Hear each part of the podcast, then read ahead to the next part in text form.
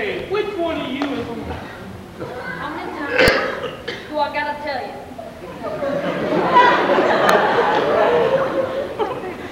Which one of you is Sally Stinnett? I am. And you are? Keith Santoro. How many times do I gotta tell you? Santoro. Santoro moving in storage. Gotcha shit. Sally! Where's the truck, Mr. Santoro? By the stage door. Want us to unload? Sally, can you close the truck and show Mr. Santoro where to put the things? How do I close it? There's a rope on the wall, dear. Just pull it. Oh, Santoro, you can start. Let Miss Bean will show you where everything goes. you got it. Uh, wait a minute. Yeah. Nothing. It. Gee, guys, don't.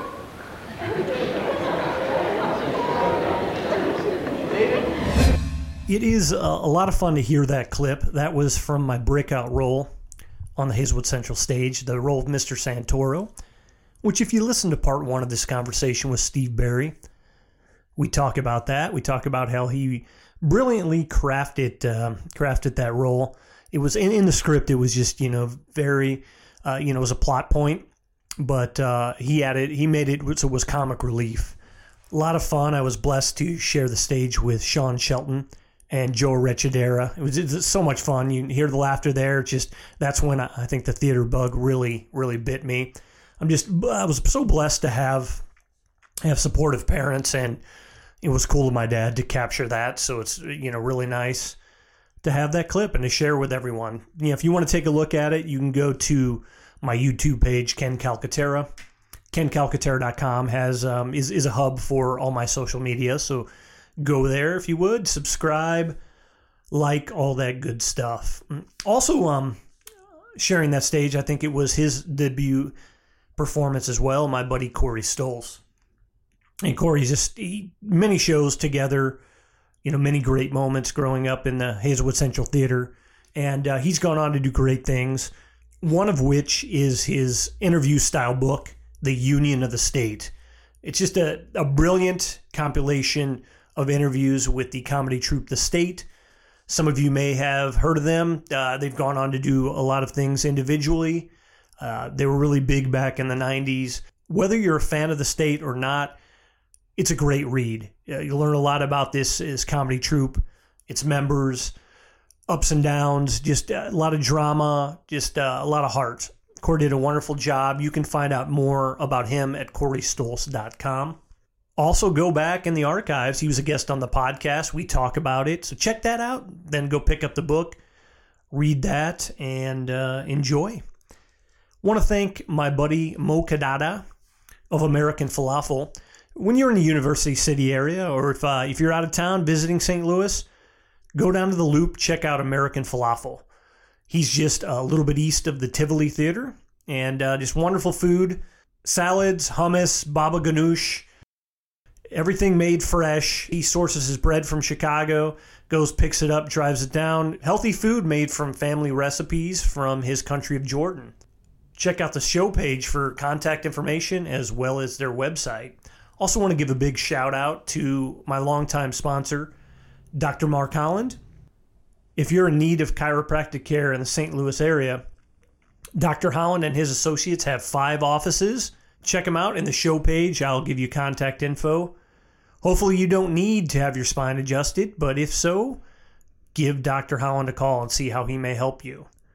I hope you all enjoyed part one of the conversation with Steve Barry. Here's part two. It's been a lot of fun reading the comments in the Facebook post and uh, on the message boards and how much he meant to the students of Hazelwood Central. Here he is again.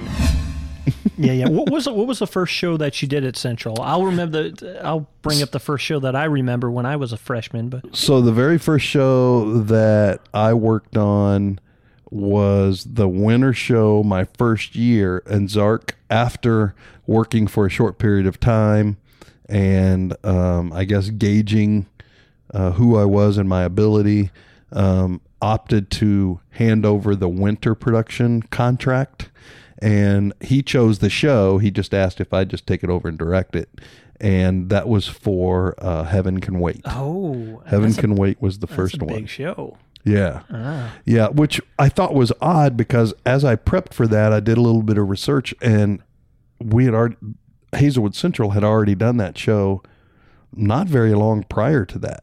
I mean, it wasn't within four years, it wasn't the same group of students, but they'd already done that show. And really, with the exception of um, one show that I can recall, we always did different shows. We never duplicated and redone anything um, at least during that span that I was there. You know, I, I never did finish, um, Ken, when we, you know, I talked about the phase one, phase 2 and then the phase three of going there. And then phase four was when I got out of that. And that it was probably the most surreal aspect of it all was when I had moved into that department chairperson role. Um, I, I was now only teaching two hours a day. And then I was evaluating, hiring, and firing teachers. I was in charge of everything in the fine arts department from visual arts to performing arts, um, and doing the budget and doing, uh, you know, you, you were the first line, so to speak, of uh, responding to uh, student parent concerns and those kind of things into administration, which I had no desire to ever move on past that, which obviously eventually I did. Um, you know, I like I said, that was never my intention or desire. It's just where I ended up. But anyway, um, so that was kind of that phase four where you kind of remove that twenty four seven interaction and responsibility of this is my slice of the pie kind of a Mhm. thing and become more the baker of the whole pie, you know, as I Mhm. moved to the administration role. And then of course here I am in the final phase, you know, phase five retired Mhm. and, and catching up and just enjoying um, the fruits of your labor. So Yeah, well deserved. now, now, thinking of those phases, and I think that's where I went wrong, and and that's why I love podcasts and things and conversations with, with people on various levels. I think that's you know I had these phases that I knew of, and that last phase, which was phase three, should have been a, a couple different phases because I'm thinking I'm going to go straight from college to directing all these big things, mm-hmm. and so and nobody had told me like, no, you got to you know get on sets, do this and that. But I'm, you know, had maybe delusions of grandeur. And I, I think you have to have that, but just not realizing, wait, here, to make money doing this, I can create, which is amazing. And I've done some cool things, um, but just not as for career wise.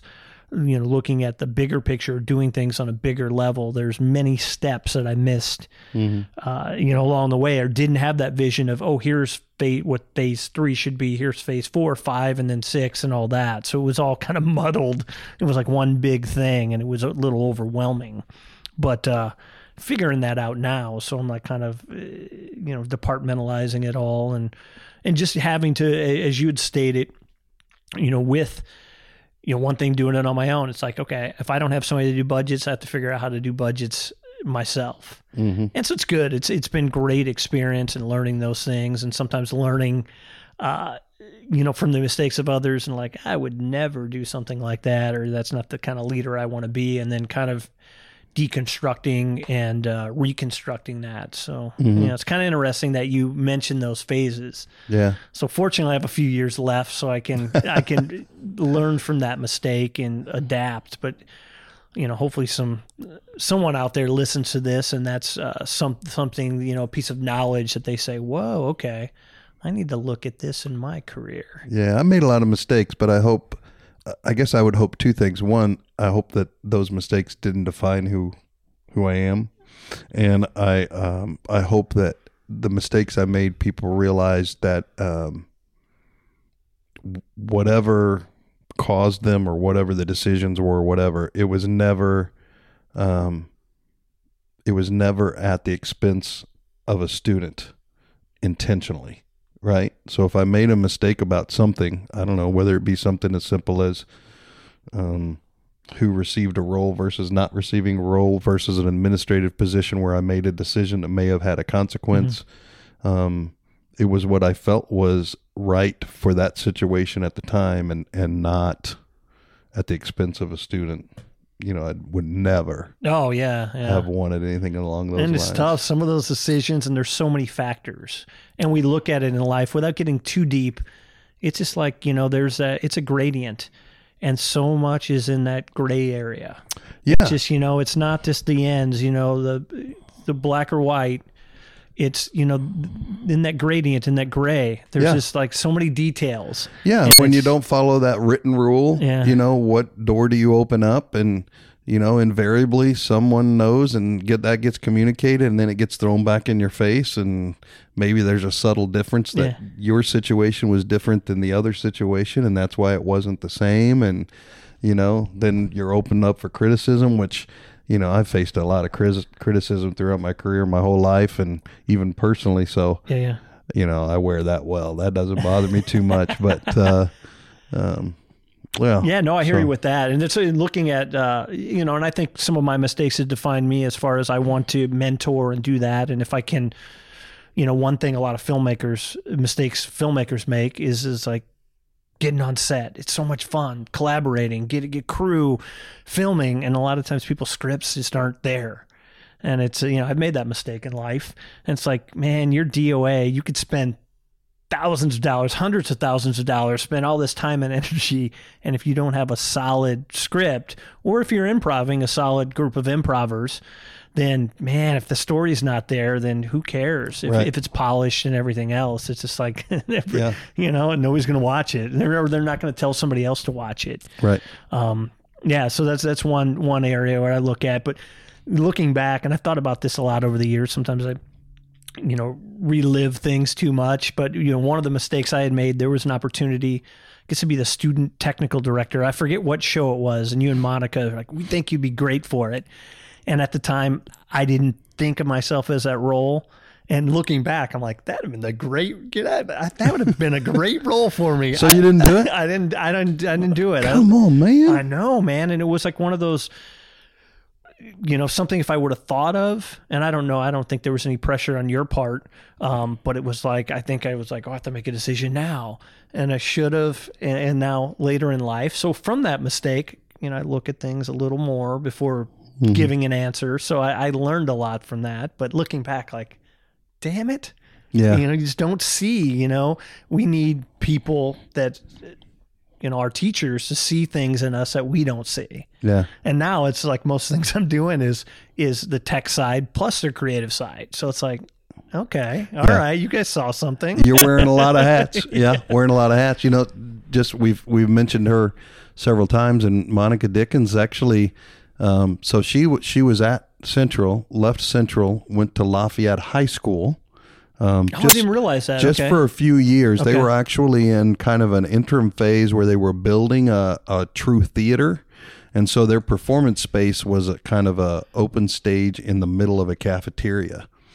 Um, anyway, she was there for just a few years, and then then she took a position with Incarnate Word Academy, and now I remember she's that, yeah. and now she is um, still working professionally as a stage manager. Absolutely, and yeah. she's she's doing tour shows all around and jumping, you know, working professionally full time and and going from one position to another. We still communicate. She's great about sending a card every year for Christmas. Nice. And um, you know, every now and then I'll shoot her a text message or she'll be back in town and we'll catch up and those kind of things. So yeah, she's a special person, really, really talented.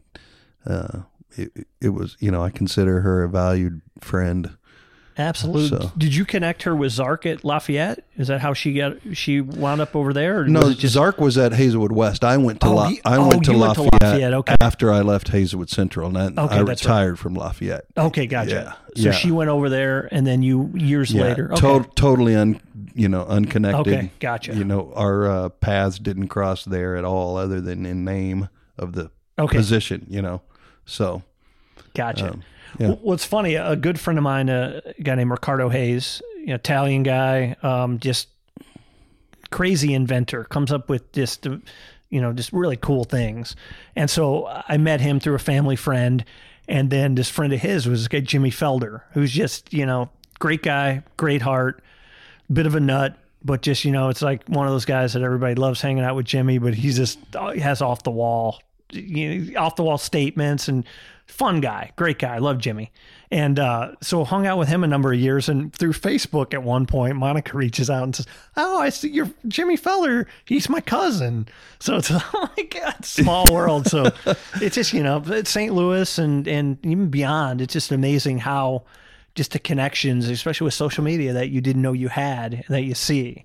Oh, And yeah. So like I know they're the Felder family, and it's like, oh my god, yeah, Monica was you know one of my teachers, and she you know had great times back in high school. So, Yeah, the world gets smaller and smaller the older you get, Yeah. Ken. So be careful, um, Yeah. because that is so very true. And and and you know, I an example I would use is, you know, Craig Taggart and I are friends on social media, and one of my mentors, Mr. Prater, um, is on social media, and I look and I see them commenting to each other, and I'm thinking, how do they know each other? And so I just reached out and said, "Do you guys, you know?" And they work together when um, Mr. Prater was working at the University of Missouri. That's where Craig went, and then they connected working on projects, Gotcha. and then they've stayed connected ever since Oh, then. that's amazing. So yeah, it's a it's a small world out there. Absolutely, So, no absolutely. question. now, one thing when when so my first year at Central, '89, Mm-hmm. um, come in there and I started, you know, with the swim team, thinking, yeah, I'll try the athletics thing. Really wasn't my deal. Mm-hmm. But uh, the first show that I saw that that you had did when, when my year was uh, Sweeney Todd, Yeah, and I was like, whoa. What is this? You had the revolving stage. that was you know, pushing it. this that was pushing it at the time. But I mean, you pulled it off. Uh, at least it, to me, you pulled it off. So, well, I mean, probably more in content. I mean, you know, oh, pushing as far as the edginess. yeah, Oh, yeah. yeah. I mean, that's pretty dark when you know the the root the root of your show is a you know a serial killer, homicidal. Yeah. Barber. barbaric. yeah. So, Oh, which, yeah. which oh, totally supposedly pushing it. Yeah. had a root of uh, truth, you know, Yeah. from back in the day, um, and where it came from. So, yeah, and I think that helped. Uh, that helped to kind of catapult us to thinking out of the box Oh, my on God. Yeah. That was on different things and so push talents. Yeah, And it was like I had I realized at the time how you know I knew I wanted to be a part of the theater, but I was doing this other thing. I was like, oh my god! I knew after that, like, okay, this is the route. Um, and I didn't even like I did a couple months with the s- swim team and whatnot. It was like, oh, I could have had a part in Sweeney Todd. I could have been somebody murdered and dropped through the trap door. what the hell? Well, uh, so one of the byproducts of that show, actually, which helped, I think, um, maybe entrench the reputation of the Hazelwood mm-hmm. Central Theater Department and the students that were in it, especially at the time, because you know, typically, if if you look stereotypically at things, that you got the the theater weirdos and you got the jocks and you got right, and mm-hmm. so everybody has their own niche, and you stay in your own niche. And I think one thing that opened us up for not only acceptance outside of that, but people desiring to be a part of that was came from that show inadvertently to a degree. And specifically, what I'm talking about is you're right. We had that big revolving set, which uh, was made up of one, two, three, four, five, six, seven. I think it was eight four by eight platforms, and it was a two story set. And then we had a staircase that uh, was revolving and on a different, you know, it was on casters. And as we rotated, we could rotate the stairs as a Yeah. separate unit. But we had hooks on the corners of this rotating set set and part of what and we and, and I stole the concept actually from the the Broadway production which featured Angela Lansbury and George Hearn. Um, but we tried to to duplicate that as best we could but it it became so big and so heavy and it was like we've got to figure out how to get this thing rotated quickly how to move it how to adjust and so um we had some of those people that were outside of the theater realm who were in my stagecraft, you know, Tom Eisenberg and uh, you know, I can think of some other Yeah, yeah. names and and they were the jocks. And all of a sudden those jocks said, Well, I'll come do that. I'll be a part of that. And they got a little bit of the bug. They didn't pursue it per se, but I think they would tell you that that was a something that kind of piqued their interest. And then later on, we did a little Abner um, as a musical.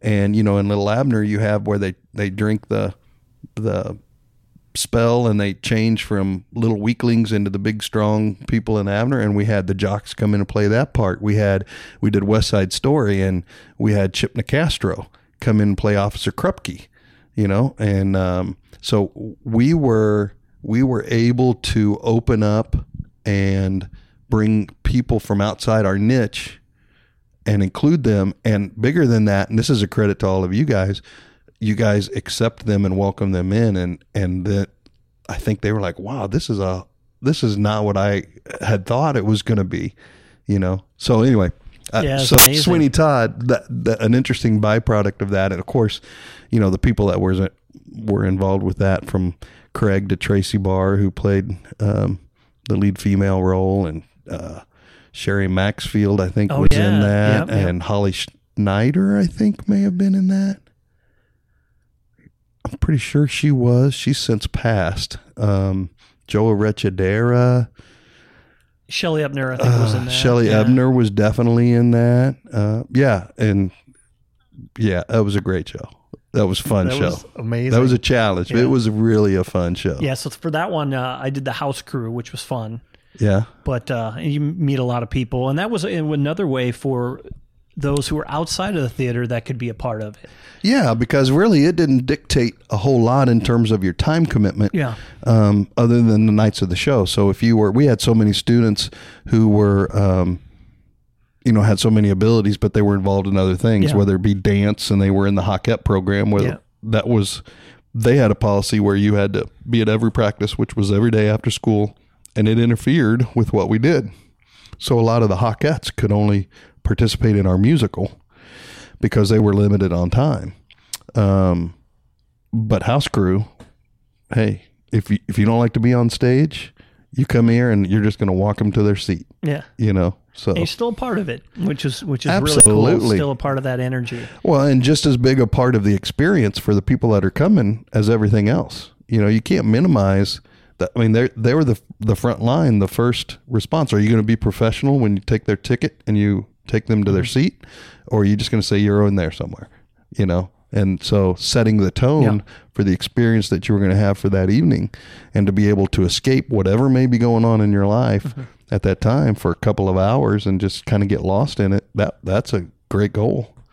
You know, Absolutely. I still love it today. Yeah. You know, my wife and I still have season tickets to the Fox, and she has season tickets to the Muni. I don't go to the Muni just because of uh, the weather aspect. I, I'm kind of a So theater humid, snob, yeah. and I get out there, it's like, man, you know, fat old guy sitting there sweating is not something anybody wants to be a part of. And Yeah. you know, without my glasses, I can't see quite as well. I can't hear quite as well as I used to. So, Yeah, my vision's always been horrible. so yeah, so Never had good vision. But yeah, even the, the I mean, top notch. You know how every every aspect of it was top notch, which was, yeah, I mean, which was part of what made it so special. yeah, And even that building was just such a cool building. yeah. That theater, it was a pretty damn nice theater. It was, and and and I loved some of the things that you guys did in terms of, you know, writing names on the in chalk on the walls on the spiral staircase going up. Um, I don't know if you guys did that or if I, that I came later, that. but yeah, you know, it started off with one or two brave people who tried to hide it up there, and then it got a little bit more, and I loved it. Yeah. I mean, I, we just left it and let people go Oh, crazy that's with cool. it. And with and- chalk, if you ever have to get rid of it, it's not a big deal. I wasn't worried about it, you know. But I do remember more than once going up that spiral staircase and rubbing up against the wall, and then coming down and Uh-huh. having chalk all over my shirt or you know whatever from on my arm from from doing that. But um, Yeah. yeah. so that was great doing the blanks in the back where you take a line from the show Oh, and you yeah, take yeah, one word out. Yeah, You take one word out, and it would, Oh, you know, just putting those up for fun. dirty. Everybody always had. whether they usually had a double connotation Yeah, to them, so that was out there. Yeah, so uh, that was a good time. that was always fun. Just, and I mean, I know we had parties in the theater as well. I don't know if that was officially sanctioned, but I think it, yeah, it was legit. I mean, we, and that's the thing with with that group. I mean, we, my parents were amazing, so we had a lot of cast parties, and uh, they were just so supportive. And it was that group. we- had no interest. Nobody really drank. Yeah. So it was like we had such a good time just being us and just having fun and just being goofy and Yeah. you know it was such a special group, such Yeah. a good time. Yeah. What a, well, it's a, and it, you know, theater even for me was just a perfect environment to um to be able to express myself and who I was and then just to enjoy other people and and accept who they were. Yeah, You know. yeah. Had I quit this swim team just, uh, I think like a week or two earlier, I think at one point you're like, dude, you should have did that earlier because you, you would have been murdered. And I was like, but it was cool to be a part of the house crew and experience the different aspects of it, especially at that age. Yeah. To get those different experiences and understand it. Yeah, and a lot of people, whether it be just uh, taking the class because they needed a fine arts credit, or um, someone who wasn't more of an introvert and hadn't yet found their ability to step out of the shell, but things like the crew or classes were a way to introduce them to theater and ease people into it. I mean, I still think of, um, I think his name was Tim Bressler. If I remember, we did a Christmas Carol. And um, yeah, Tim Bressler. yep. Tim was the ghost of Christmas future. Tim never said a word. Tim was a hard-working kid. He had a brother and a sister, I think, who were also a part of it. I know a sister, um, it also a, a part of the family, uh, theater family. But anyway, so, but Tim had never had any desire to be on stage. But we did that show, and I remember him coming in for the audition, Yeah. and he was dressed in the the long black robe with the blacked out face and he had built um like on shoes he had built like eight inch stilt kind of things to be taller than everyone and had the reaper costume and and the whole thing and I went okay well we found that role and that's all he wanted he didn't so say a awesome. word all he did was stand up and point but he was on stage Yeah. and had that and opportunity it's such an important role in that. It- it's funny. My friend Jeff Ritter, who he really didn't get involved in theater until um, one of the cabarets, but he called Tim, and that's why the name. I was like Tim Bressler. Jeff called him Jake Speed for some reason. so I'm like Tim. Bre- oh yeah, Yeah. And, but yeah, I remember him on crews, and Oh, yeah. Uh, yeah, he was. I mean, he was like. A lot of lot of different crew, stage crew. He was like one of those guys that just yeah built a lot of cool things and like Yeah. you know solid solid dude. Yeah. Um, Well, we had a lot of those. I mean, I think of, you know, Melissa Baird, who's doing incredible work in North County. Oh yeah, absolutely. For what she's doing, Yeah. and Tom Bober, who's a member of the Library of Congress and is a librarian that, um, you know, is so good at, at what he does and and Yeah. and what he's pursuing. I called him on the way over, but he didn't have time to talk to me. Yeah, Now I know he picked up the phone. He said, "Ken, I'm I'm in the middle of writing this script, and uh, I just I didn't want to leave you hanging." I was like, "Dude, write the script." I didn't even tell him I was coming over here. that's but- awesome. I, I didn't know he was writing scripts. Yeah, yeah. So he's I mean he's uh, certain books, um, you know, more technical, but he's as a librarian, he's you know my term. Yeah. for people that are really good at what they do. He's he's a rock star librarian. yeah. You know, he's killing it on Twitter. He's keynote speaker. He's he's doing all these great things. And, so I'm and- super and proud of him. author and author. Absolutely. He's got his super books proud out of there. him. Yeah. You know, Eric Minute that's out there. Just saw know? Eric the other night. Yeah, he's doing great work. Um, he's in, he started as an actuarial, Mm-hmm. um, and then he um, is now working at Express Scripts. Doing, I mean, we, we were chatting. He was telling me, you know, I understood, I understand the mechanics of things, but not necessarily all the technical aspects, but just you know the general ways how things works and the philosophies and things like that. I'm pretty good at all that. So yeah, we saw him the other night. He's one of my close friends. And then the cool thing about Eric, and I was uh, telling him when I'm going through all these tapes of these old college projects and everything, it's like, oh my god, there's Eric. Eric's there. Eric's there. There he is. There. and it's so amazing that, um, and we were friends before the theater, but I think that really solidified it Yeah. uh, we were friends in junior high and it's just like wow looking at these moments and with, with these great people Yeah. and it's just like wow Well, and there's so many more of them out there that were so talented, Yeah. and I haven't, you know, I, Sandy Galata. yeah yeah i talked to her recently yeah i try to keep up with people it's, Yeah, uh, and uh, so I greatest treasure I caught up with Rachel Beck just through i haven't talked to rachel uh, social media. years yeah But these are people that I'm I have such fond memories of, and I think, and and even like with Rachel, Yeah. I've got a a thread of a connection now, and I can follow their story from Yeah. afar. But man, I would love to just hear from so many of these. yeah we're gonna i'm gonna have to People s- and just kind say- of reunion and What what is going on, Yeah. and what got you there? You know, the story is is deeper than you know. The, the thread that started Yeah. it may have been our theater department, but where we're at now absolutely and is is just incredible to to try to follow and think about. I'd lo- I'd love to catch up with more. Yeah, it's so nice to have that conversation and you catch up, and then you're like, you know, then it's a few other years, and you're like, you have a new conversation. Yeah, it's amazing. Yeah, it's for, so for an old guy like me, it's amazing to see everything that all you talented people have done. It's incredible.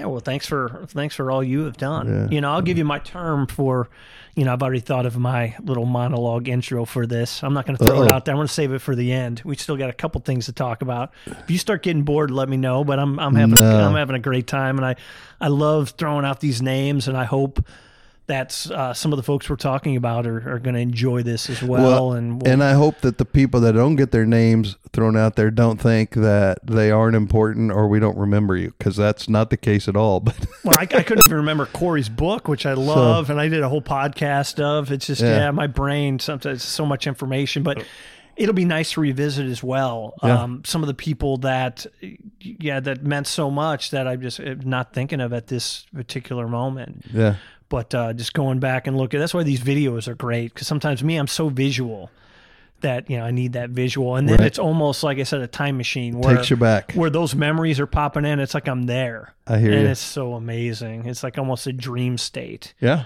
Love it.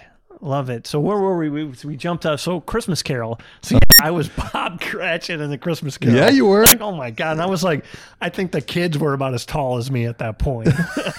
I was like, so I was so small. I didn't start growing until you know, really like when I was in the Navy. Didn't you wear one of those hats? Uh, what was the hat that we had you in? I was thinking you wore some hat. Like a stovepipe hat. well, was that what you had on? I don't remember. I have a video of that too. I don't know. I have to look it out. You just look so natural in the hat. We had to put you in that thank in you. that I role. mean, that was like I'm thinking like Bob Crat. That's a pretty damn good role. yeah, it is. And. I guess who was it? Was it Taggart? That- Taggart was uh, Mr. Scrooge. He was Scrooge. okay, yeah. so he was. I'm trying to think of. So I guess he was a junior my freshman year. So it's Sweeney Todd, and then yeah, that was I guess Christmas Carol was his senior year, yeah. and I guess I was a sophomore at that point. Okay, Uh, you- I don't know, You're man. doing like I I'm said. trying to- you start. It starts just kind of yeah, inter overlapping and intertwining to Yeah. a point where I kind of lose track of what year was everybody and Yeah, did yeah. they, you know how did they overlap and and whatnot. But absolutely. yeah, he did that. He spent hours, hours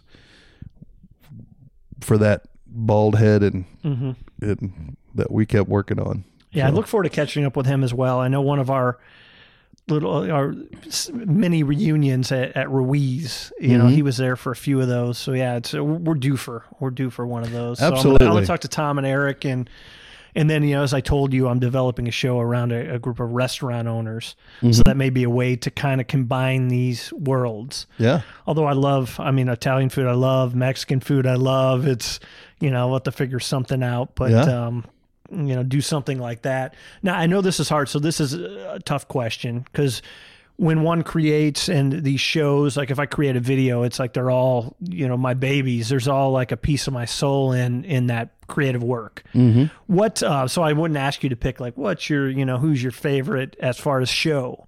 Mm-hmm. But what what are a few shows that stand out where you're like, wow? I mean, Sweeney Todd has to be one because that was such a challenge. yeah. I What, think what are a few others that you're like, whoa, this is this really kind of helps define me? yeah, I got you. I think there's different ones for different reasons. Yeah, You know, um, I mean, Sweeney Todd was a huge challenge and was excellent. I mean, I think of the musical Li'l Abner for no other reason than it was one of my dad's favorites. okay. And see, I'm not even I'm not I know the name, but I'm not familiar with it. Yeah, and um, you know, so not even performance related, just because my you know my admiration and respect for my father and and being able to do that for all of us because it actually fit and I was able to get so many people on stage Nice. and it fit the personnel that we had at the time but then to link that back to him and i even did and you know i used to do a thing called a, a note from the director and i was able to say you know for years this has been my dad's favorite so to be able to do this and and say that it's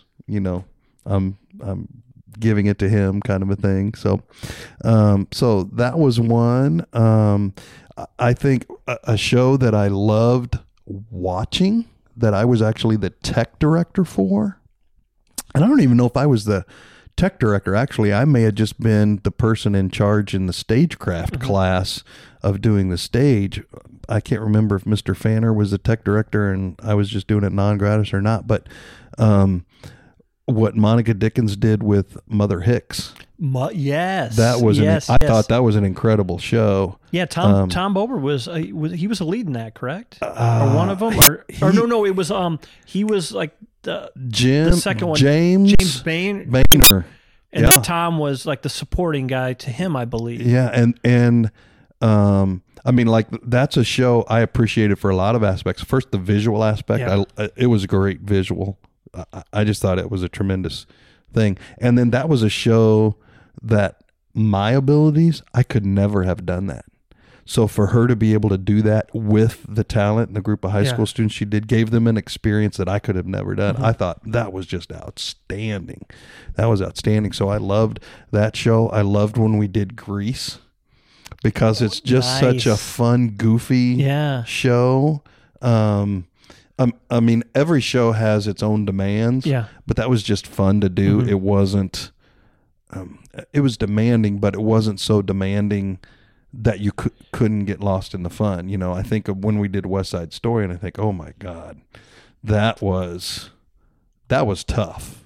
That was one of the toughest shows I've ever taken on from every aspect, not only from the performance, but from uh, you know we did the fight scenes, from doing the the score and having uh, Mr. Volk at the time did the the uh, pit conducting and how demanding that was and how tough it was to get that and and the singing done. I mean, it was it was easy. It was easier to act and perform that show than most others, but because of the demand of the music and everything else, it was one of the most difficult to do. So, so much so that we actually ex- expanded it to four performances, and and the lead male role, because of the demands vocally, we had two two different people in the lead role, and so one had Interesting. Thursday.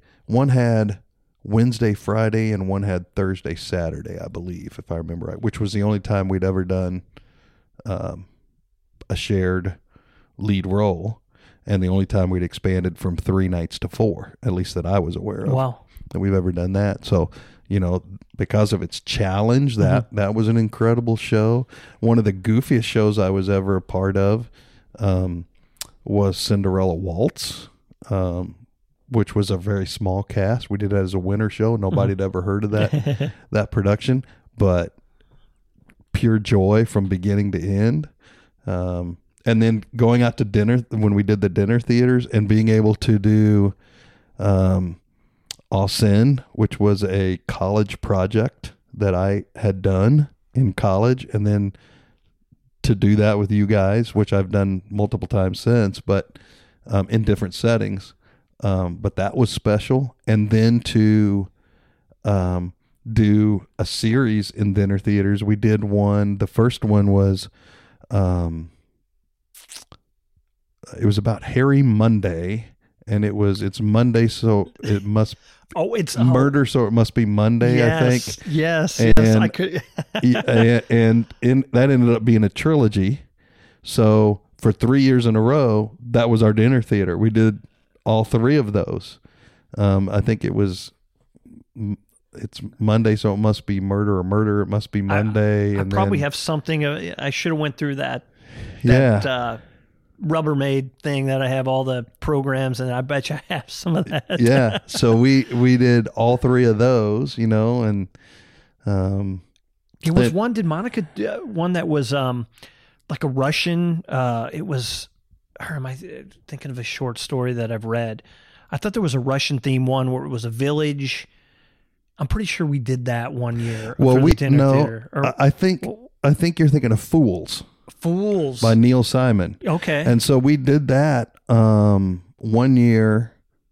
Let's see. I it, I'm not sure what order we did it. One year we did it as a dinner theater, and another year I think we did it on the main stage, and then we turned around and did it as a dinner theater. okay, because I think I remember that later. as a dinner theater, maybe, or Yeah, yeah, it's all gelling in my head, and yeah, yeah, it's like Yeah. a dream. yeah. But, that was uh, good stuff. Twelve Angry Jurors, we did that, so that was a good. good Twelve Angry. Jurors and Hair Yeah. at the Wind. Oh, that's We did right. Inherit the the Wind. Wind. I think that was Um, my sophomore year. Yeah. Yeah, that was uh, Craig Taggart was great in that as well. And then who was Well, Greg Young was in that one as well. Greg Young was in Inherit the Greg Wind. Young, and I think Greg Wheeland or Craig Wheeland was in one of those shows. He he was. He he may have been the judge in in that one, but I Man, I, it's yeah, I it's, may be it's all a blur. I'm going to sound like a fool. no. I, Right. I'll sound So- like the fool. I'm the one who So I should know apologize, anyone, if my memory is not good. it's not because of um, yeah any ill intent. Yeah, and we tried to. I- I remember, you know, trying to be so artsy for uh, twelve. I think it was twelve Angry Men, and I put twelve empty chairs down in the pit. You know, and in the pre-show announcement that we always had Mm-hmm. the assistant student director make. You know, anyone who'd like to be a part of our jury can come and sit in the chairs. You know, and trying to be so artsy. I don't remember that. Oh man, trying to be so artsy with it, it never. Okay. It didn't work. Yeah. and I'm sure, if, uh, like looking back, I'm thinking now that I'm thinking of all these shows, the ones I really remember are the ones.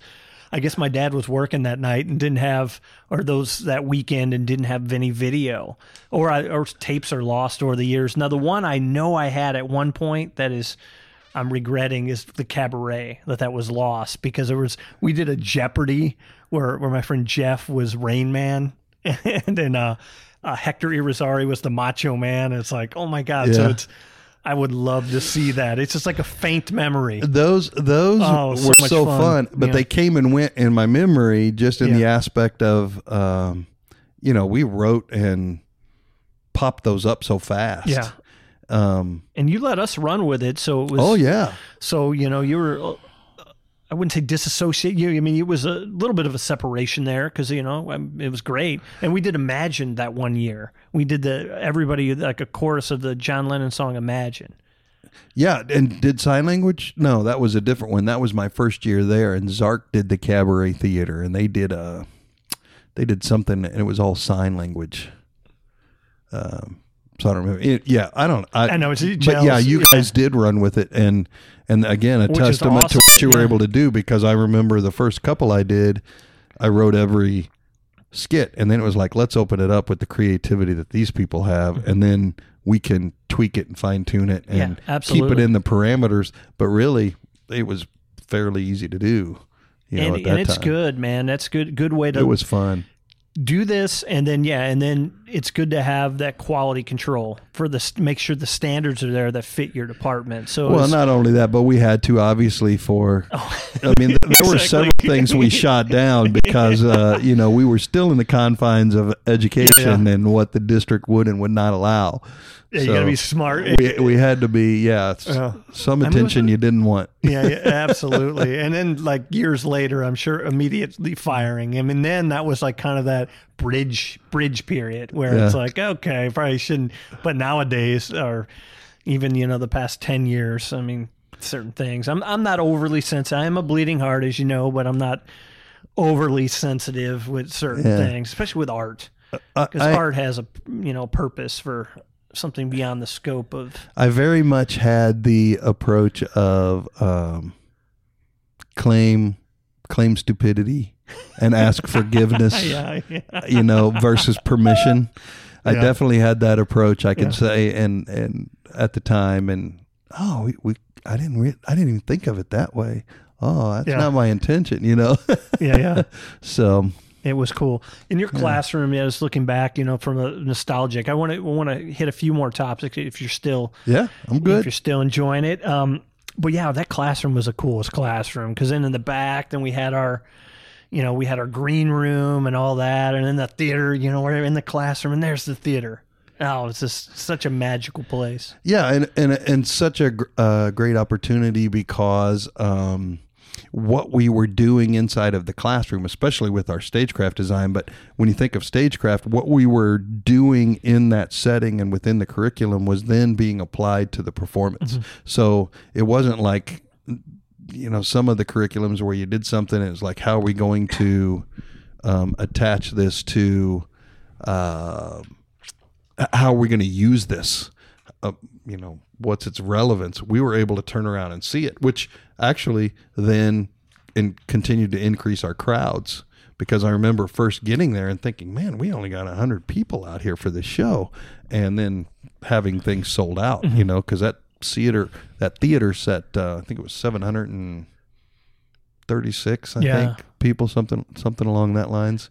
Um, so that was great. But then to be able to have it all there and kind of self contained Yeah, yeah. for the productions, it was pretty much self-contained to where we could run it a little bit more professionally than what other people may have been able to do when they have to use classrooms for a Yeah. holding cell and whatnot. We we were able to get around and move things around and take advantage of stuff in a very different, real way, which was which was great.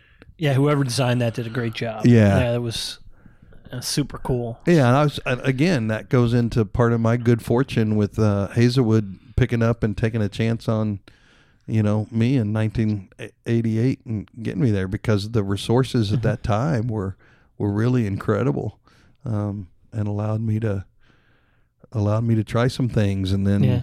The support from, you know, the students and the families coming to produce, and then other students coming in and it becoming a thing, and all of a sudden with that comes the business side of it and some revenues came in. So then we were able to add more shows. We were able to do a little bit better um, sets or we were able to buy more lights and buy more equipment and, and continue to push it and take it to the next level Yeah, it was yeah. always about the next thing okay what's the next thing and then of course technology has kicked in and taken it to a whole Oh, new yeah, level yeah, you know yeah. so What was the show? Because we were speaking of, I mean, a lot of trap doors.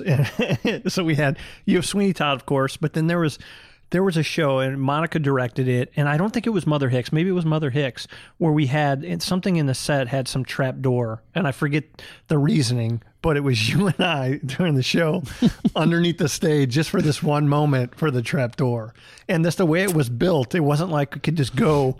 At that moment. I think we had to crawl under the platforms, and we were just kind of laying there belly up. Yeah, and we were there the whole it. show because it wasn't like it. The set wasn't built in a way where it had like a way where we could just go do it on the cue and then be done. So it was Yeah. like we were playing uh, with with the little uh, duct tape footballs and just. I mean, like what? The, I mean, they're performing their hearts out. We're underneath like bing. Oh yeah, well you know. goal. I honestly I don't remember the specific show, Yeah. but I do re- have some of those same memories of Yeah. you know giggling and trying not to be heard underneath there. you know, a lot of people Yeah. would say I'm still just a big kid, but uh, Absolutely. you know, it was just those are fun, and you did what you had to do, right? yeah. I mean, we did what what do we got to do? Okay, we'll do it. Yeah, know? and I think there's. I remember building things with Mister. I mean, there's so many memories that are lost, but you know, I know they're just the experience. I think it's that energy is Yeah. is there, man. You just don't. That that's part of the soul. yeah. But um, back to the classroom. So one cool aspect. I mean, you had like all kinds of different things, like tickets from shows at Riverport, um, Mm-hmm. you know, show posters, all those kind of things. But one thing that really stood out, yeah, at one point you I already know where you're going. you had the broken chair from Riverport. Yeah. And so at that point, you uh when you came in and told us about this and some people I didn't, you know, I didn't go to concerts at that age. I mean, I loved music, but my parents just weren't concert goers. Right. And uh you know nobody took me, but you came in to talk about the Guns N' Roses riot. And we're like, "What the?" You know, I I don't think I heard about it that night, but the next day. Yeah. I don't know if you brought in the seat the next day or that was down the line, but we're like, "What's going on?" You had great stories about that event. Yeah, I mean, I was. uh I don't know if you say fortunate enough, but I, I was there. Part of history. Yeah, it was in. It was the first year that Riverport had opened up, and I was actually on the back of the stage. And um, another teacher that I had gotten the job to work with me that summer was uh, Ed Lilliansick. he was a Oh, science yeah, teacher. yeah. Um, you guys probably remember because he's six foot Yeah, it was- ten inches tall. Absolutely. and great guy. He- I didn't know him well. So funny, Yeah. so fun, he, funny guy. Anyway, um, but he and I were always out there. We were always. A lot of the guys would call us yin and yang because we were together so often, and and that kind of thing. And um, you know, he ended up moving on into administration. Was a principal at Timberland High School and uh, out in Wentzville School District, and has retired since then. But anyway, so he and I were both out there, and we were standing backstage, and and um, in the back of the stage, there's a big garage door, and then on either side of that garage door is a, a single door that you can close and go in and out of. Because typically the garage door would be closed, and you'd have to go in and out, and it would be in a wing, so you couldn't. It wasn't seen from Yeah, yeah. if there wasn't anything in the back of the production anyway. So uh, on the stage right side, I mean, it's very vivid. And, you know, he comes storming out with his little f- furry coat wrap thing on that he had, you know, and and I remember him using a lot of explicit language, and you know, in short, it was the show's over, and you know, stormed off by me and And you're thinking like, what's going on? you know, kind of looking around and and I remember Lynn Vote going back to the guy who owns Clancy coming out. He was there and and as things slowly started to escalate, it was you know, hey, well, let's just go out and get whatever we can get, you know. And so we went out and we'd grab a piece of a monitor and bring it back, or grab some equipment and start to bring it back. And I guess it was about the fourth trip or so and people were started throwing coins, hitting us with you know quarters and those kind of things. And you know, at that time, security had taken like bottles of booze that people were hiding in, but they were just taking them and throwing them in the trash can. So people are reaching back in the trash oh, can Oh, no. and they're throwing bottles, and then insane. it grows a little bit more, and now they're Yeah. tearing apart the chairs and they're throwing seats and doing all that kind of stuff. And Yeah, Um, and, and of course they're thinking like brand new facility. Oh, yeah. they're like son of a trees were uprooted, Oh, you know, because they yeah. hadn't taken root and they were laying over. Yeah. And um, I mean, I, finally at one point, and and you know, people didn't know it, but at at um, one point, somebody had gone and gotten the fire hose. Well, electricity hadn't been cut, so there was a, there was Oh, live no. power on the stage, and and there's so much idiot- power on those stages. Wow. and then they had, you know, they had a wall of sound stage left, and you have all the cabling that connects Mm-hmm. it, and then it comes all the way down, and then there's usually, you know, somewhere around maybe eight to ten feet of cabling, thick cabling Mm-hmm. Yeah, that yeah. comes down. Somebody had gone up there and they had the cabling, and they were just swinging this wall on the rigging back and forth. I'm thinking, man, if those Oh, baskets, man. they were called Yeah, yeah. baskets, the cable up top that's holding them onto the grid. Yeah. If that gives away, these people are crushed and those cables are heavy. and then the electric and so Yeah. but it- so uh, chris kirtlick at the time went out and cut power Uh-huh. got back safely um, and finally the police said we got to give them the stage and they all came back behind and we closed off doors and and in a matter of moments it went from this is crazy. Look at what's going on to this is an all-out riot and people actually um, taking over and doing their thing until the police went all, all the way up and it would have been house right or stage left side. They just had two lines. I remember vividly two lines the police in front with the riot gear and then a second row of police and they just slowly went across from the all the way up to the stage all the way to the top of the the lawn and just slowly started walking across. And if you didn't get out of the way, you got whacked, you fell down. Mm-hmm. The second row handcuffed you, and they just kept going. They left you laying Yeah, yeah. until they could come back until they cleared. And so Uh-huh. everybody was forced to go outside and do everything outside the facility. And I just remember opening up those doors and looking around, and everything was trashed and destroyed. And um, I think we got out of there that night. It was about three thirty or so, and we literally were just throwing crap in the back of semis.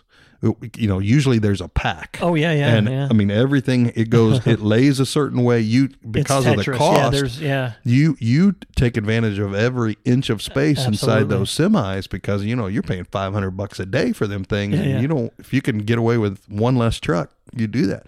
And we were just throwing stuff in there just because they were destroyed, and it was like they'll have to mhm. inventory it all and do it all later.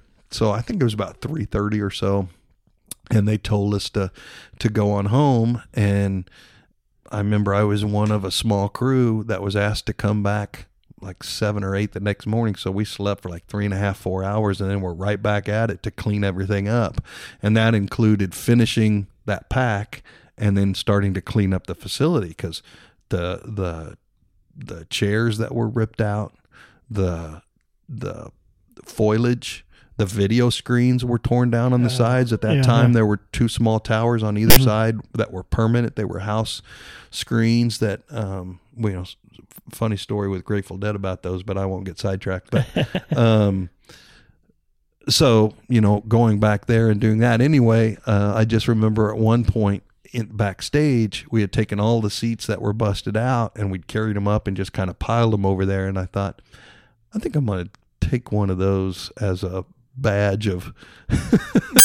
so I, I did. I, I took one of those and I think I wrote on it, I survived Guns and Roses and took it up into the catwalk into the booth and hung it up there. And I think it stayed there for a decade or so. I don't know if it's still Wow. there or not, but Yeah, I remember it in the classroom, but I guess you transferred it after that at some yeah, point. I did after a while. yeah. You know, there's other things that Yeah, come in, and you want, like you said, you want to change things Yeah, up. yeah. You know, at one point, I, there was that was an inner classroom, so there were no windows to the outside. So I had the art teacher, uh, Mr. Delusky, actually do a chalk drawing of a window, like you were looking out the window into Mm-hmm. the outside and hanging that on the wall. So I had a window to the outside Nice. to change some things. But yeah, Yeah, I got to mix it up a bit. Yeah. I remember you telling one story. I don't think it was you or, or maybe somebody else you saw that was like jumped on some kind of rail and knocked it out. It was like swinging a rail. No, that was were- me. Oh, that was you. Okay. yeah, that was me when. when because people going ape, yeah, going crazy. crazy. Trying not to curse. I curse too it, much sometimes. it- it was crazy, and uh, I remember thinking, "Man, I don't, I don't really have anything to protect myself." And it, this was still in the,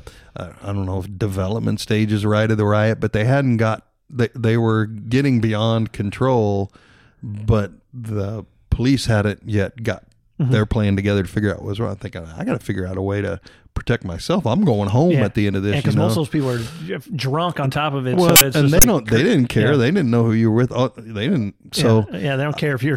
Hey, so dude, I man, I'm- remember going into the bathroom. I jumped up and down on the on the rail That's right. Yeah, and okay. popped it off. So I had a you know a pretty lengthy Yeah. handicap rail Yeah, yeah. that they had, and I was standing there just kind of had it with my backstage pass on, and I'm just kind of standing there like if they come my way, I'm going to protect myself. And and then I looked to the left, and there was a police officer with a dog.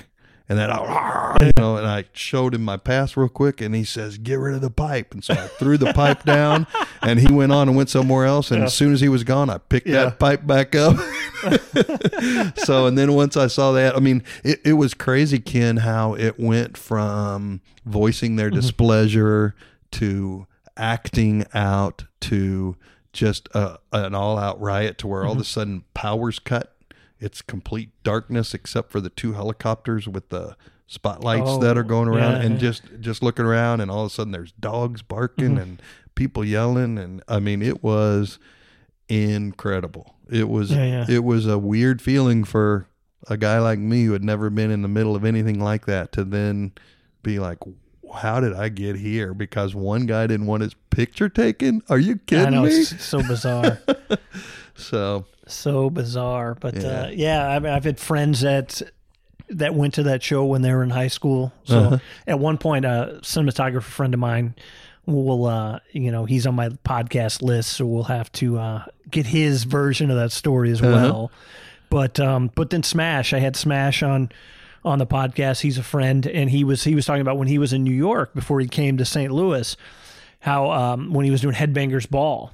I guess Uh-huh. he was in D.C., but then he was going to New York for Headbangers Ball, Mm-hmm. and he had Guns N' Roses when they first started out, and they were the, the set. You know, they were going to redesign the set the next year. So he smashes thinking like, let's you know, let's let these guys destroy the set. So, you know, he kind of played it up like it was a you know good set and you know got them riled up and or it was a work that they had did and so then they destroyed that so it was kind of like their you know their mo at the time they're the you know the band that's tearing everything up Right. yeah this was kind of crazy Yeah. but uh well, they did. They succeeded. Yeah. It was torn up, but we turned around a few days later, and there's another show. You know, it was, you know, didn't have trees planted, but they had everything back in there, and we're right back yeah, as show normal. must go on Yeah, there. I mean, there was a lot of odd things. I remember being delayed for Crosby, Stills, and Nash show, and being delayed due to weather, but they didn't want to cancel, and they didn't even start the show until like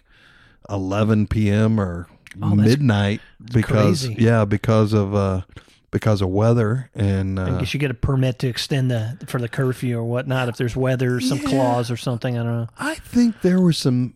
I think there was maybe some games played on whether or not there was really a noise curfew Uh, or not. I think it was more of a let's control these bands so they don't play until Gotcha. Yeah, you yeah. know. So hey, if you go later, we're going to have to Yeah, incur a penalty. exactly. And nobody wanted to pay more money, so they adhered to the to, all right, to all right. that. So, but I don't know that. Don't hold me Yeah. to that. Any other what other shows that you remember then that were just like, wow, I'm, that was cool to work?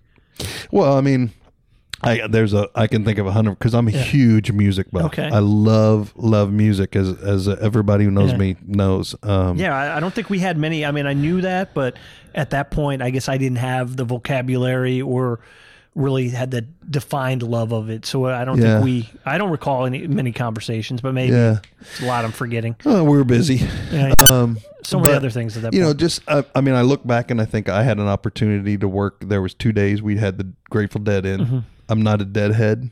Um, you know, I can appreciate what they did, but it wasn't my scene. But um, you know, I worked them. I worked the two nights that we did. Um, uh, the Eagles on the Hell Freezes Over tour. Um, you know, that was a great show to be a part of. Um, I was uh, able to work the two night production, which you didn't- you know back then you didn't see a lot of those. But when Van Halen came in, uh, you know, and I remember looking up and seeing they had taken all the blankets from the lawn and people. This wasn't too long after the riot stuff, but they had taken uh, blankets and put them together and set them on fire and. You Oh, on the so, lawn, people so, set- so there's fires up on the lawn. Oh I remember God, standing on crazy. stage looking out and going, "Oh my gosh, look at this!" Yeah. You know. Um, so different things for you know. I think uh, iconic classic bands like Aerosmith, and I I did their shows you know half a dozen times. Oh, that's and, cool. Um, I've never. I have not seen Aerosmith. yeah, and Oh, and I think I think live they're they're some they they I don't know if they still are, Yeah. but they were definitely something to see at that time, and and that was when they were you know yeah, that was around kind the of the, time. a resurgence. Yeah, yeah, yeah. That was. I mean, that great story band. That I mean, they were they were almost done. I mean, just all the drug use and everything. And then yeah, then they came back and that Pump album. yeah, That was yeah, that would have been around that time for that Yep. tour. yeah. Yeah, my dad chauffeured uh, when they were they were opening for this band Wishbone Ash. Okay. And so my dad, I don't know if he chauf- chauffeured Aerosmith because my dad was a police officer at that time, Uh-huh. and so he was working. You know, his side hustle was a limo driver. And uh, at that point, this band Wishbone Ash was he was helping them like book plane tickets and do this and that. And they're like, "Well, we need a security person. You want to go on the road with us?" But me, my sister and I were young at that point, Right. And he's like, "Yeah, I can't do it." But Yeah. you know, looking back, like, eh, it could man, I don't know if he, you know, young family, but it's like you wonder Right. and one of those things. Yeah. But uh, but yeah, he said Aerosmith at that point they all had separate limos and it was just they were just so dysfunctional. Yeah, I mean it's just so a lot of different shows for different reasons. Being a music guy, I mean, I, it it introduced me to Big Head Todd and the Monsters, who's still one of my favorite bands today. Yeah, I'm not as fam- I'm I'm not as familiar with that band. Yeah, and uh, you know, my son and I still go to see them. Oh, that's cool. at- nice to whenever they come in town. Yeah. Our bucket list at some point is to be able to load up and head out to uh, Red Rocks, and we want to see Big Head Todd at Red Rocks. He's a Oh, Colorado be guy. amazing. Okay. and so we want to go out there and, and see him there because we we're tr- diehard fans of Big Head Todd. Yeah. Have So you ever been to Red Rocks? I've not. I have not either. I've not.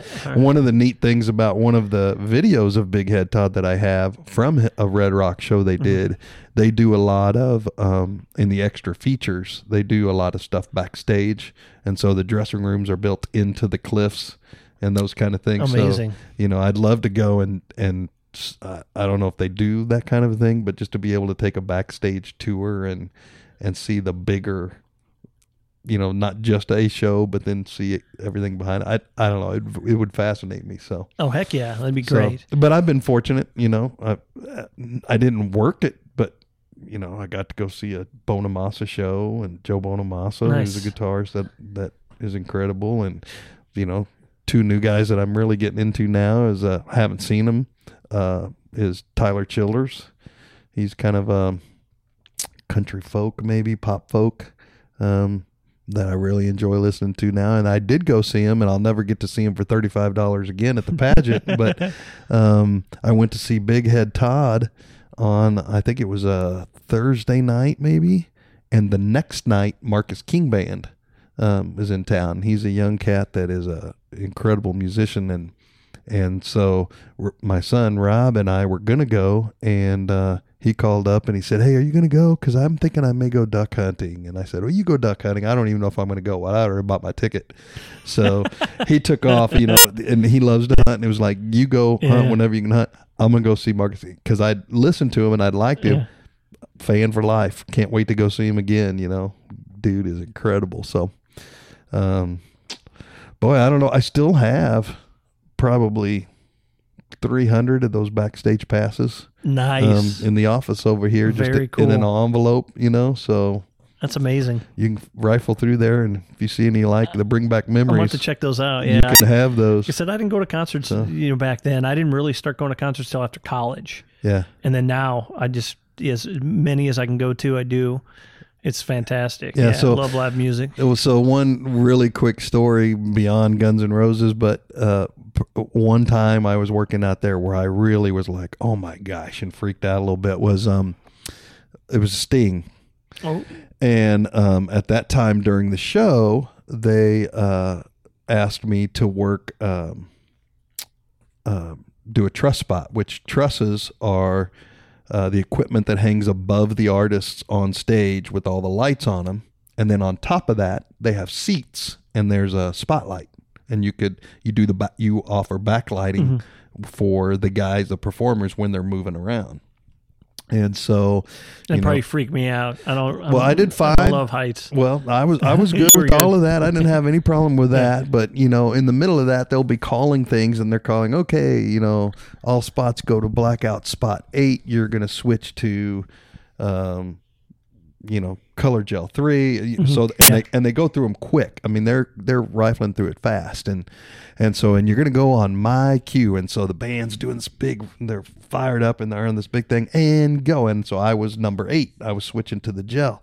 Well, I wasn't really paying attention to anything except for my number and what I was Yeah, supposed yeah. to do. And in the middle, all of a sudden, they get to the end of this roll out, rock and roll, and blah, you know, and boom, everything stops. He goes, and go. And I switched my color, and everything else went black. And it's me up there with a yellow gel on Sting. And I'm thinking, oh, crap. and he steps back from the mic, and he looks over a little bit, and he looks up straight at me. And he goes back to the mic, and then he goes into the little black spot on the sun today. Yeah. I guess I was the yellow sun Okay. for him to do whatever.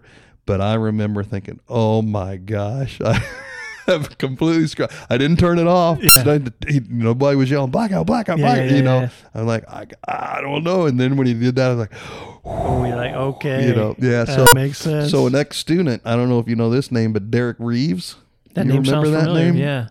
He was one of those guys who um, worked the Garth Brooks show and ended up working at Riverport for years Mm-hmm. after that. Um, you know, did a good job, and they kept asking him back. Anyway, um, I've connected with him once in a while, and our paths, and, and every time we, he goes, "Man, I remember when you were doing that show, and I was standing backstage watching, and they did that. That was so funny." so anyway, That's little cool. little story about being Sting's sun. Nice, nice. yeah. Speaking of like natural or auditoriums or whatnot, there's a cave, and I don't know the name of it, but in Nashville or near outside of Nashville, there's uh, mostly I think bluegrass shows. But uh, a friend of mine who's a, a jib operator, the boom, you know, camera boom, camera crane, he uh, he works these, and um, it's just a cave. Like they built a venue in this underground cave. And I've, I've not been, but uh, you know, I'm gonna have to put that on my list. I'll get I'll get that Yeah, information so and put that that on there because I love and I'll find out. You know, if I'll, I'll reach out to his name's Michael Brees, and it's funny. I it's, it's been great the people I meet. I met him here at a show in the Sheldon, and then I just you know these people I connect with, I keep in touch. And then at one point, Yeah. I was at my friend's venue at the listening room, and they had some kind of show they were filming, and I was just hanging out with my my buddy, and I was like, oh, there's Michael. I was like, Yeah. you know, I had to run down and. It's just so cool. There's there's so many great people out there in this world. Yeah, and ano- another real quick one now that that we're doing going down this lane. Yeah, yeah. But um, so a really good friend of mine, a guy named Mark Holland, is a Native American flautist. He Yeah, plays- my friend Corey, who I told you about, the cinematographer, played in Autumn's Child. His Uh-huh. There we band. go. Yeah, There's a connection right always- there. I love the connection. So Mark has Yeah. had several uh, CDs that he's put out, and he would he would do a um, you know a, a concert to promote it Yeah. as it went out. And so we were friends, and and he would call and say, "Hey, would you mind coming down here and doing the lights Mm-hmm. for this?" Which pretty much was a GI because I didn't know any of the songs, and we we we didn't spend any time. So it was like, okay, well, where are your five people going to be at, and who needs a light on Yeah, what yeah. what song, and you know, then I would just do general lighting with uh, you know different colors in the background and different, you know, so I might have a, a lavender and a you know a gold or you know whatever, and just kind of change it here and there, not a whole lot. Anyway, from going to there, there was a project that he did with the Mayer brothers, Peter Mayer and Jim Mayer, who Jim ended up coming out and doing a little bit of the sound because he would set sound and then leave it, and then he'd go up perform. He was a bass player. Well, Peter and Jim are the musicians in Jimmy Buffett's summer band Ah. traveling. So then I'm out at Riverport, Yeah, yeah. and you know I'm talking to Jim a little bit. So then I'm out at Riverport, and he comes on getting ready to go to do the show, and he goes, "Hey, Steve, I go, what are you doing here?" And he goes. I'm in the band. what? You know, so it is. Yeah. It is crazy when you think It's about fun. how your paths cross with.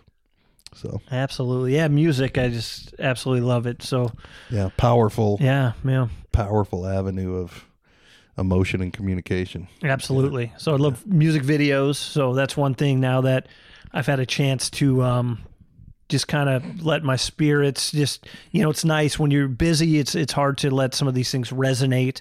But now that I've recharged, kind of a little mini retirement with this uh, deal going on, this COVID, Yeah. it's like now I'm just sparked watching these old projects. It's like, okay, I have to figure out how to do some music videos without breaking my bank. Yeah, Because, you know, in the past, to build up the experience, it's like I'm financing this because I want to do it and I want to do it well. Like, yeah, that, that model, yeah, that model doesn't Yeah. fit me anymore. But yeah, hopefully put some things together for we that. need a, we need a Ken Calcaterra GoFundMe page for Hazelwood Central Theater because there's a lot of people that would probably contribute for an opportunity to to see some of those things from back that it, in the past that you know they just didn't have you know they didn't keep them or Yeah, they don't yeah. have a VCR or they got destroyed you know we talked about Rachel Adams earlier and I know she had a tragedy where Oh, her yeah. home her home caught fire and so she lost pictures and Oh, videos and those kind of things and her parents were very involved so I know she had everything Yeah, you know and now had nothing when Yeah. it comes to that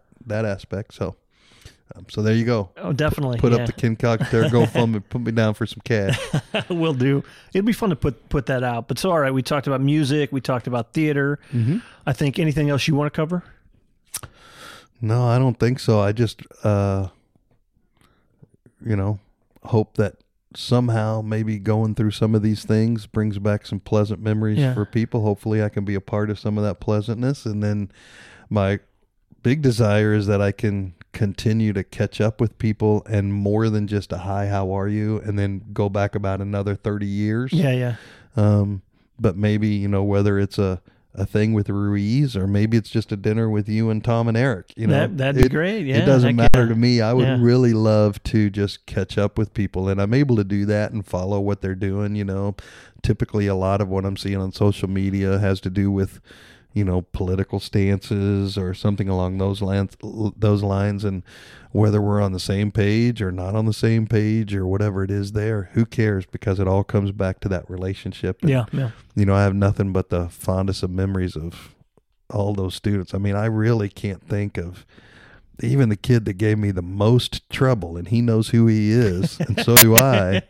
I still enjoyed so Yeah, much yeah. you know? And I actually had a conversation with him via social media about four months ago and re- Wow. reconnected and he was like man I really apologize I was really a kind of a you know and I was like yeah you you were but I think I was the same guy you know what I mean so it, Yeah, yeah. don't it was just I, I just I've Yeah. come to appreciate that and relish that at this point, Mm-hmm. this stage of my life, to where I wanna I wanna catch up and it's it's Yeah. not it's not about me or my story. I want to know what your story is now.